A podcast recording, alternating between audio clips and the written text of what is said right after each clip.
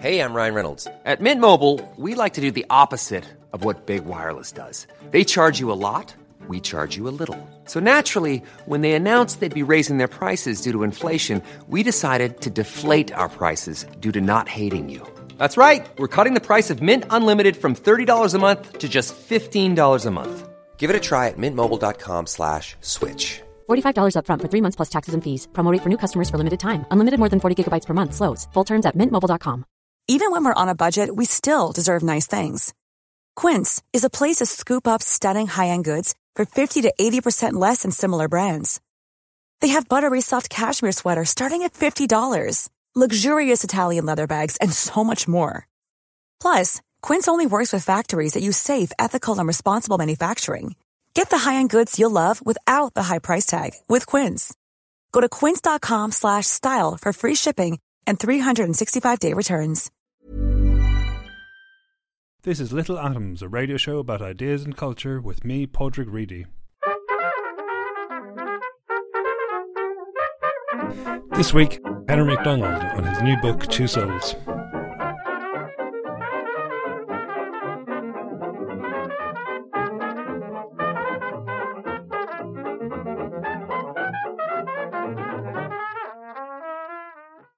Henry MacDonald, welcome to Little Atoms. We're to talk about um, Two Souls, which is your uh, your second novel. Um, your your first based in Belfast, and the Belfast that you grew up in. This one is based in Belfast. This is about. Um, it's based in the area I grew up in, the market area of central Belfast. It's a lot to do with the city centre, the punk haunts of the seventies, like the Pound and the Harp. Uh, Mm. Even a subway where we all drank Mhm. and sang and played music and graffiti the walls, and also a football stadium. It's so it's divided into three sections. Okay, in terms of times, Mhm. there's a, a summer of love in 1978 uh, where the main character Robbie Ruin, who's the narrator, he's actually reflecting back on it. It's written in Yeah. the, pa- the past tense with an older arty bohemian girl. Sounds like a line from a Microdisney song. you know? uh, and then it flashes forward in beats of three to uh, April 1979, specifically the weekend of the Irish Cup final. Mhm. Uh, the young punk is now morphing into a soccer hooligan, Mhm. and it's Cliftonville versus Portadown. Cliftonville now mainly supported by working class Catholics in Belfast, and the Portadown having lots of loyalist support. so combustible, you can imagine. Uh, and then it flashes forward again to 1987, and these very clipped, oddly written, led on the line, smuggled communications from Belfast Crumlin Jail Mhm. And they're they're they're the prelude to a factional feud, Yeah. which will suck in the three main characters of the Mm. book, especially the main character and the, the narrator. Mhm. And there's there's almost like an an, an Iago tone to the the guy writing the letters to the other character on the outside. Mm. You know, whispering in his ear, playing whispering games, sinister illusions to get him to kill someone else, Yeah. or or at least to order the assassination of someone else. Yeah. And it builds to that quite shocking crescendo quite Quite. quite, quickly. Yes, then, yes. So tell us about your your uh, you say it's a semi you know, quasi quasi I guess autobiographical book. Tell us about the, the main character. The main character is called Robbie McManus, or Robbie Ruin, his Mhm. punk name. Because punks have all these weird names, uh, nicknames in Belfast, anyway, are ubiquitous. But uh, he is the character that I think I could have become Mhm. had I taken the wrong road. Yeah. He's the character that some of my friends became by taking the wrong road. You're, presented with a choice, and you're at a juncture in your life, and really, it's you- you're moving from kind of testosterone, youth violence Mm. into paramilitary violence, and there was an easy. You could see that easy bridge, that easy journey through that to the dark side. Yeah. So that's what he becomes. Yeah.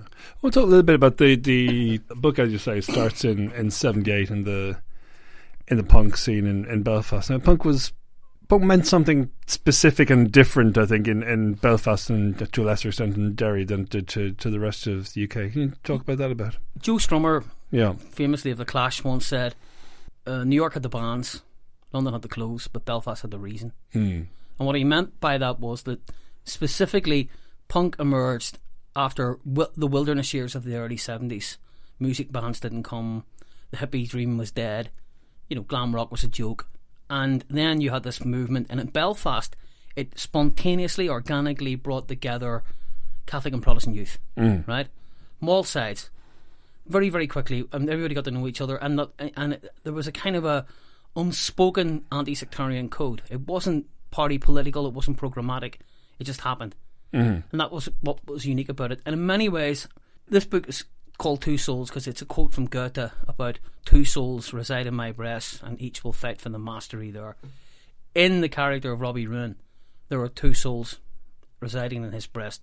Mm-hmm. One is the progressive, punk, anti sectarian side of things, also coupled with his father's socialism, old fashioned socialism. And then there's the other side, the, the, the, the, magn- the magnetic pull towards getting involved in sectarian based kind of soccer violence. Mm-hmm. And then ultimately evolving into Republican paramilitary violent activity. Mm-hmm. So th- they they were tearing at him, and, and what I suppose disturbed his inner being is the third element of the book, the 1978, is the end of the romantic dream, his first love, Yeah. and he, he turns to bitterness. A lot of young men do that, you know, they, they, they when they get crushed in an early love or a relationship breaks down, they fall in the bad company. They, you know, they, they can hit the drink, they can hit the drugs. I think lots of my friends went through that, or they get involved in bad company. Yeah. and Robbie does Yeah. and the bad company leads him to a kind of a a, a violent, vacuous future. Hmm. I think that there's a lot of things that that represent that the escape from the, the maybe inevitability, and and some of them, you know, coming from very different places. There's, I think we'll talk about Berlin's role in a little bit. But um, first of all, there there is the girl he does fall in love, with, the slightly older art school girl he does fall in love with, um, called Sabine, who's who's a very different person to to what he's used to. She is like someone from another planet. In many ways, I mean, the the, the chapters was being the 78 love affair in the Holy Lands in Belfast, which was kind of a shabby, rundown, but very bohemian, arty, university type area. It's still, it isn't so much now, but it was then. You know, you had lecturers and teachers and trade unionists and socialists living in that area because it was it was one of the few areas that was mixed religiously. You know. Yeah. and um, on top of she was as exotic as the soundtrack of their love. The soundtrack of their love is the first Bowie album, Low, in his Berlin period. Right, my my opinion is best work. Right, and they listen to Low constantly. She she gets him into it, Yeah. and in many ways, something's a wee bit like Bowie. She's not of this world completely, you know. and uh, he's she's as exotic as Bowie is mm. in drab grey, you know, war torn Belfast. Yeah. You know, she's this figure from another place. Mm-hmm. Life is elsewhere. Mm. And, the Yeah. and the, so low is you know a personal favorite of yours, not not not what one would think of as a punk record. It is not, Yeah. not not by any means, but I, I had a kind of mixed kind of musical evolution. I mean, my older cousins, were, one of the one of them was in the boy a lot and played it Mm. on a Saturday, Sunday morning before we went to mass. Can you imagine that? You know, you're listening to David Bowie talking about Iggy Pop back in his house in, uh, in Berlin, and then you're around, you know, uh, the Gospel according to Mark, and, and, and getting the com- getting your Holy Communion. Uh, but so also, I, I've always liked electronic based orchestral kind of. I love the German electronic scene, Die Neue, and people like that, and, and Kraftwerk, mm. and you know, so and the post punk bands like Cabaret Voltaire and that as well, and certain Ratio and all that. So yeah, I wasn't one of these one, two, three, four, five, Yeah. three chord fundamentalists, as I call them, you know. Mm. But it's not just the exoticism of Bowie and and Sabine. The music is also very mournful, and although some of it's upbeat, the the soundtrack, I think, I hope, I hope readers will decide this reflects what's going on in, in Robbie's brain and the pictures he's playing. You know, and it is a very mournful. You know, think of Warsaw, uh, Warsaw, yeah, and, and and Subterraneans in particular. And Subterraneans, of course, is the last track in the book. the last track. Yeah. It's the soundtrack of the last chapter.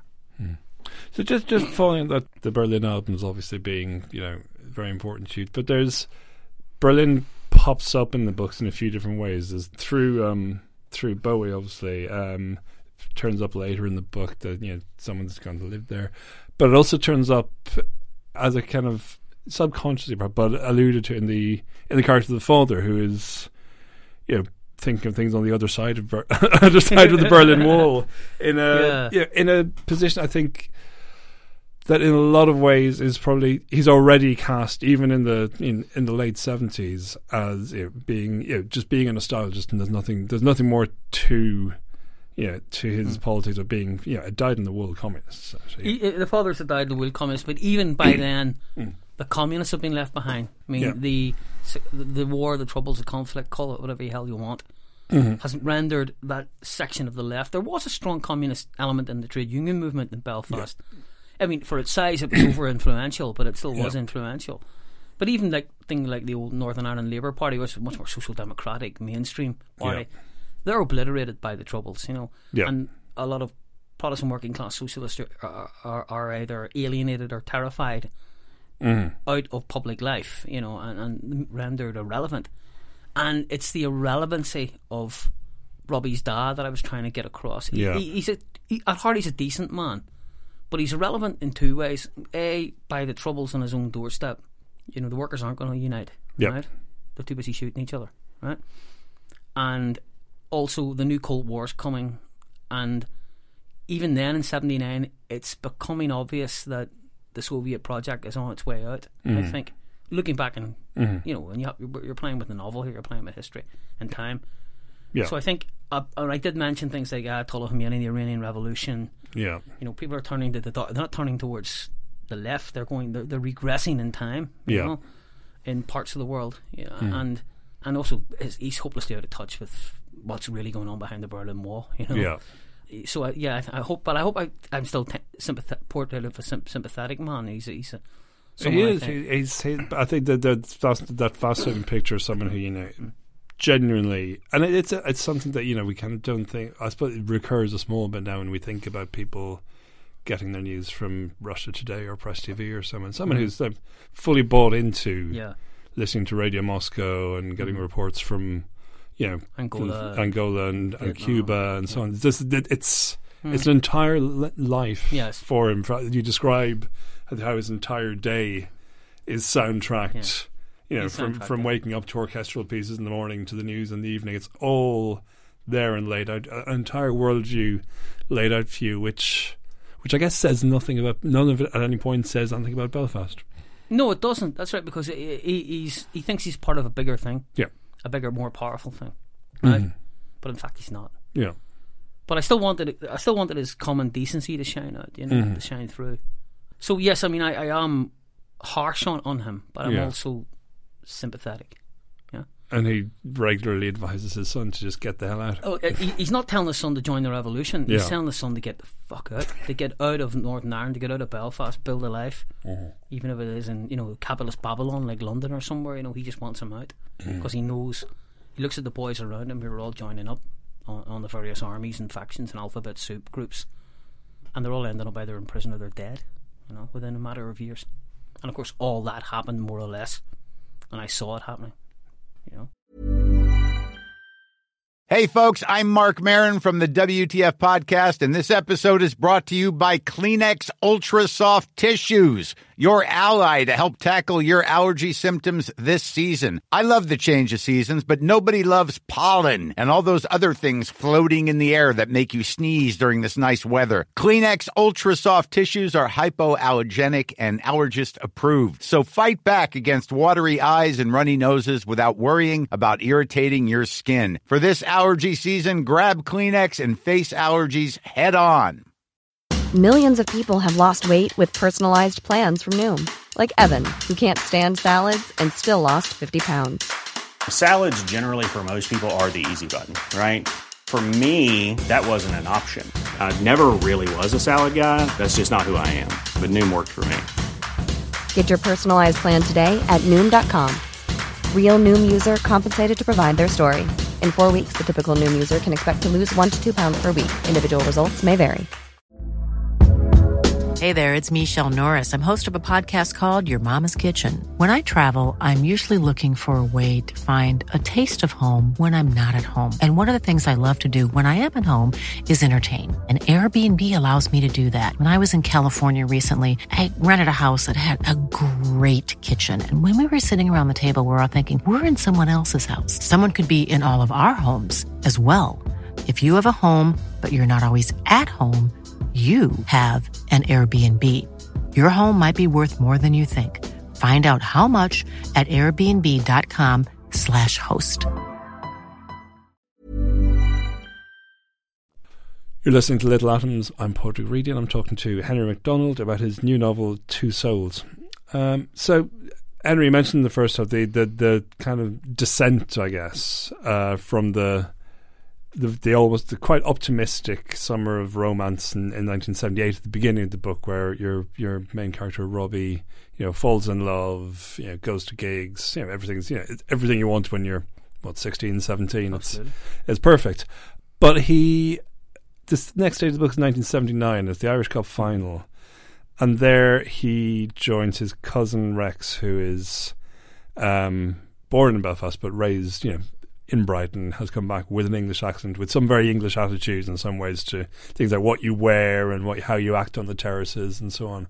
And his um, friend, for want of a better phrase, Padre Pio, some you know one of these friends, you know, I think we've all had who you can't quite shake off. Um, and the slightly older Trout, who is you know from a hardline, hardline Republican family, I guess. Yeah.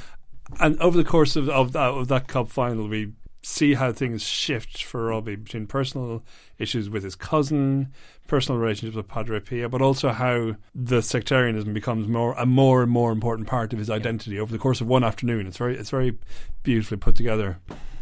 Yeah, I mean, he, he, he- there's a wee bit of it before. There's a precursor, you know, Yeah. the, the start of the season and that, you know, and there's the scene in the bus where they're attacked in Loyalist East Belfast, Yeah. which, is, which actually did happen to me.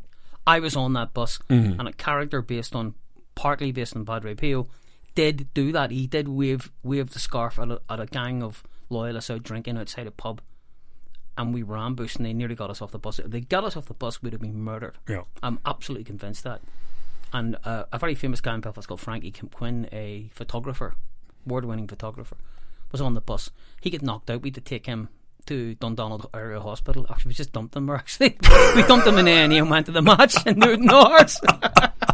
and he still he still speaks to me. You know, we sit we actually sit together at Cliftonville matches now. The Nar old veterans of the game, but uh, of the team uh, and and the club. But um, yeah, I mean, I, there you're right. It's a good word that bridge. I mean, the kind of building violence of the cup final and the anticipation of it and the aftermath uh, and the kind of it's like a force or a momentum that he's Robbie is carried along in. Yeah. He's put himself in this kind of sinister slipstream, Yeah. and he he knows where it's going. You know, uh, the chapter when I was opening up, we we we are in a trance.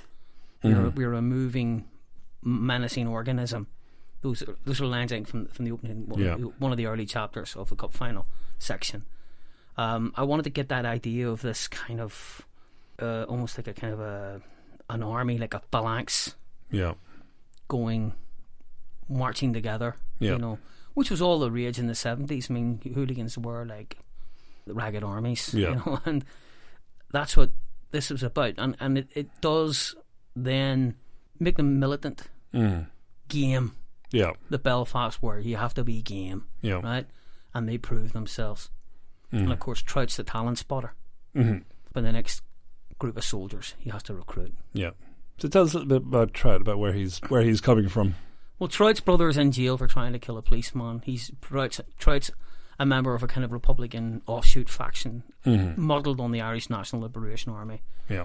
uh, a very extreme group that was prone to internal feuds. Everything, that every political differences is settled by the barrel of a gun, and resulting in ultra left groups in Britain argue by waving papers at each other outside tube stations. Right? Yeah. the ultra left Republicans did it with lead bullets. Yeah. You know, right? So um, he is always influencing. He's always speaking. I've got almost. He's almost speaking as if he's making a speech. Hmm. You know, ask yourself this. He keeps saying, "Ask yourself this" all the time. Yeah. He's setting these wee scenarios up, and, and you know, his language is persuasive, and Trout is trying to entice them into uh, the organisation Yeah. and other things in, in the in, in the longer run too. Mm-hmm. So yeah, he he's he's a pretty fanatical character. He's the ideologue. Yeah. The, the others join up for different reasons. Exactly. So either side of He's the ideologue. of of Robbie, you've got you've got this ideologue stroke demagogue, Yes. and you've got the other thing which is crucial to any paramilitary organisation, which is the psychopath. Yes, yes, and um, Padre Pio is a psycho. You know, Hmm. he's a psycho. But the ultimate proof to be game. Yeah, He can riot against the the prods. yeah, He can pretend to be a Linfield supporter and infiltrate their support, which is what he did. did. Yeah. And he actually did that in real life, right? But the ultimate game is, is to pull the trigger yeah.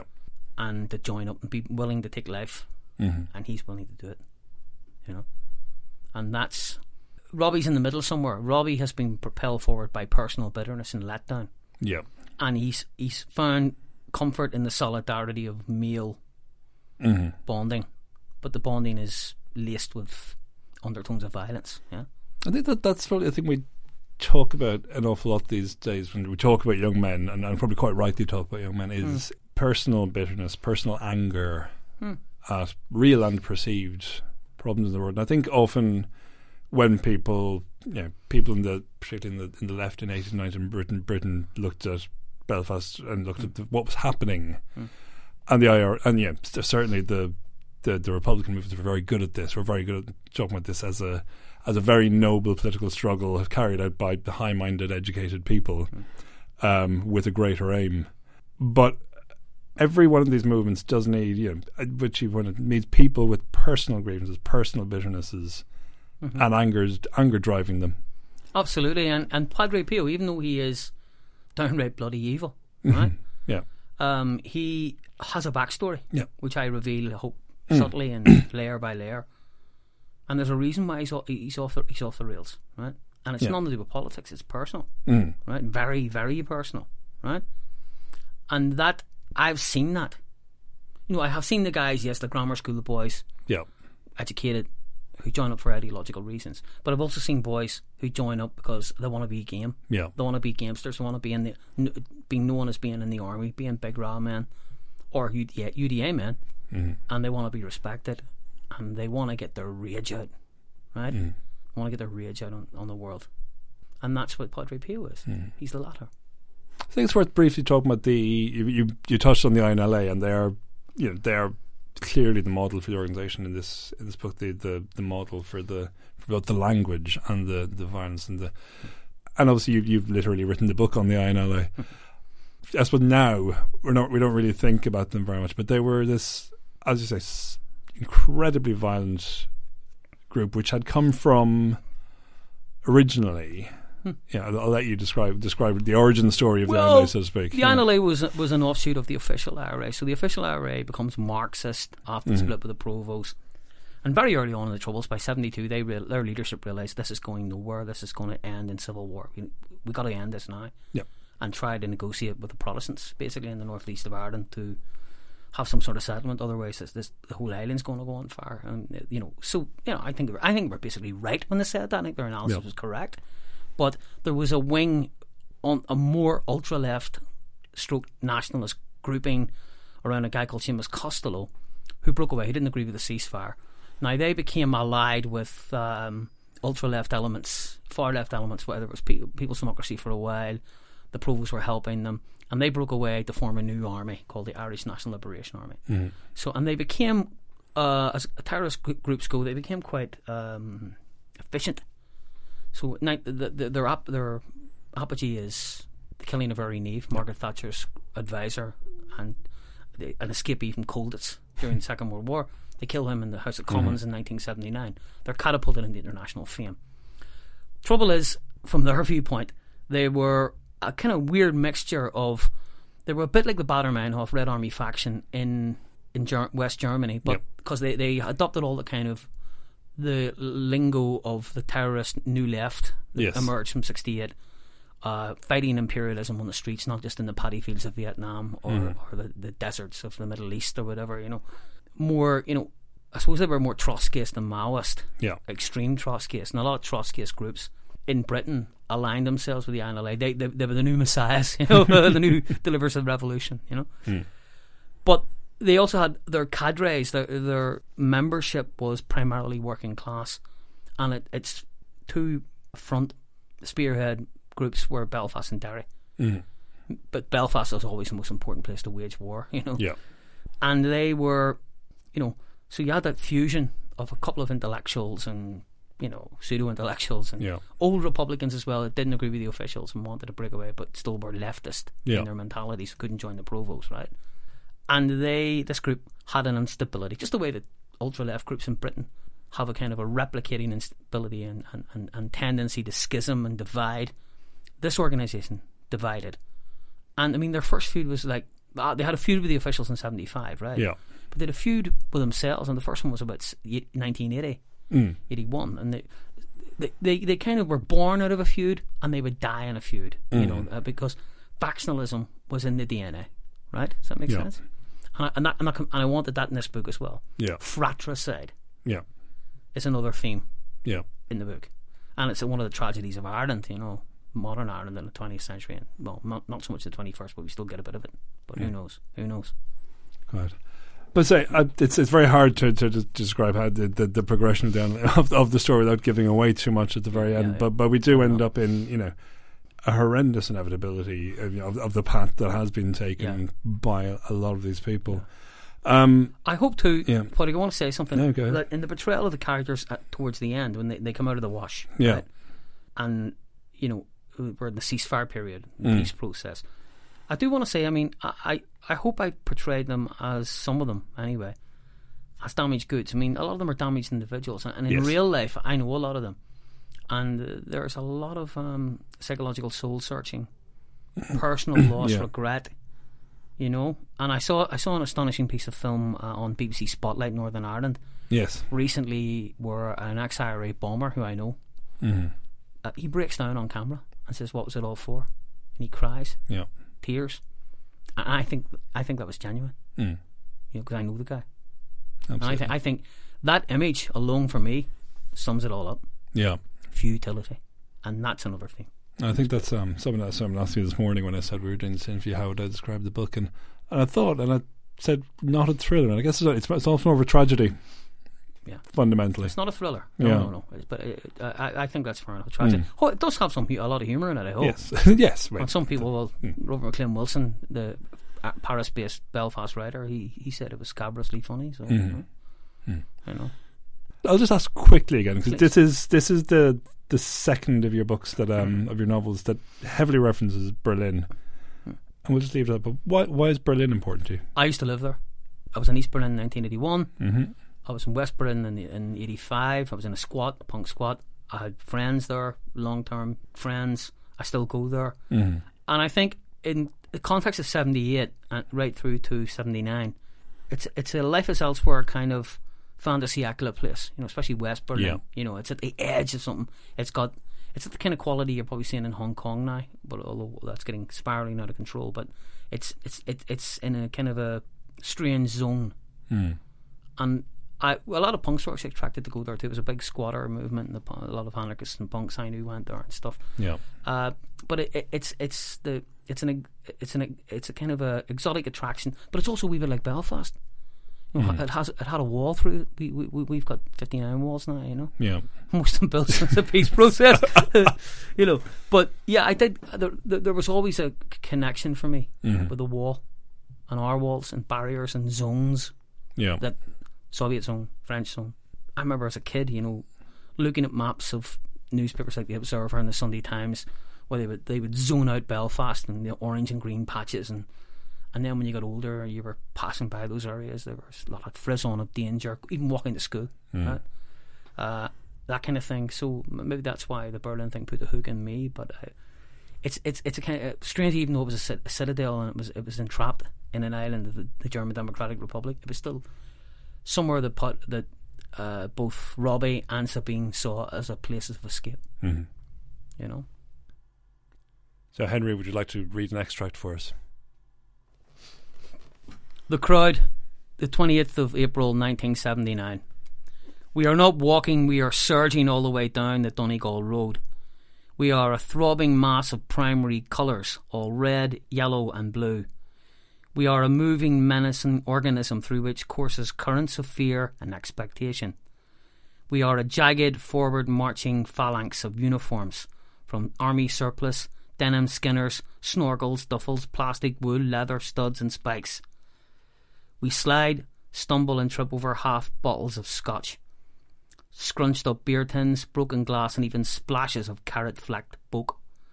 We spearhead onwards to the swing gate of battleship grey and bottle green, to where the barriers of peelers and Brits will eventually part open, ushering us across the motorway and into the empty brick studded fields behind Windsor Park.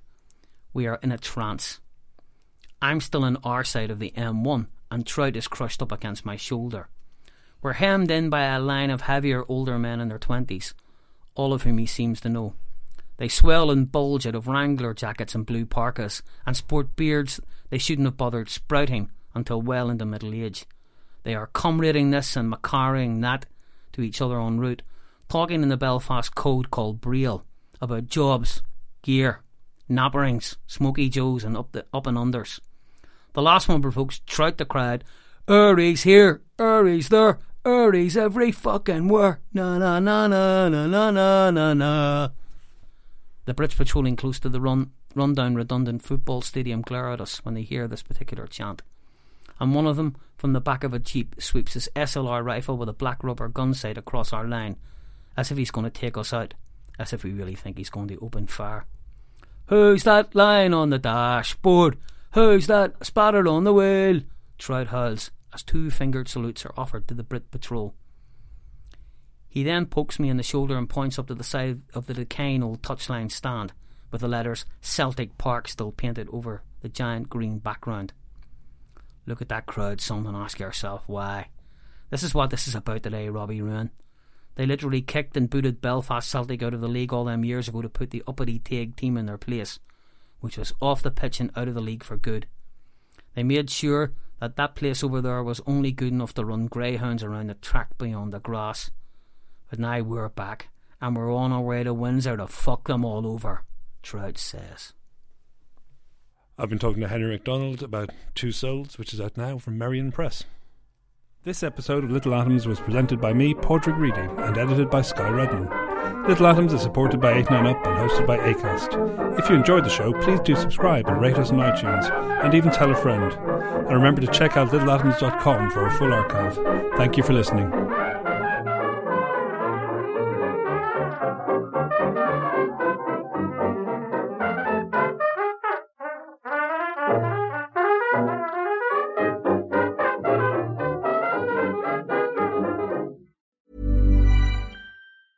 Planning for your next trip? Elevate your travel style with Quince. Quince has all the jet setting essentials you'll want for your next getaway, like European linen, premium luggage options, buttery soft Italian leather bags, and so much more. And is all priced at 50 to 80% less than similar brands. Plus, Quince only works with factories that use safe and ethical manufacturing practices. Pack your bags with high-quality essentials you'll be wearing for vacations to come with Quince. Go to quince.com slash pack for free shipping and 365-day returns. Hey, it's Paige DeSorbo from Giggly Squad. High quality fashion without the price tag. Say hello to Quince.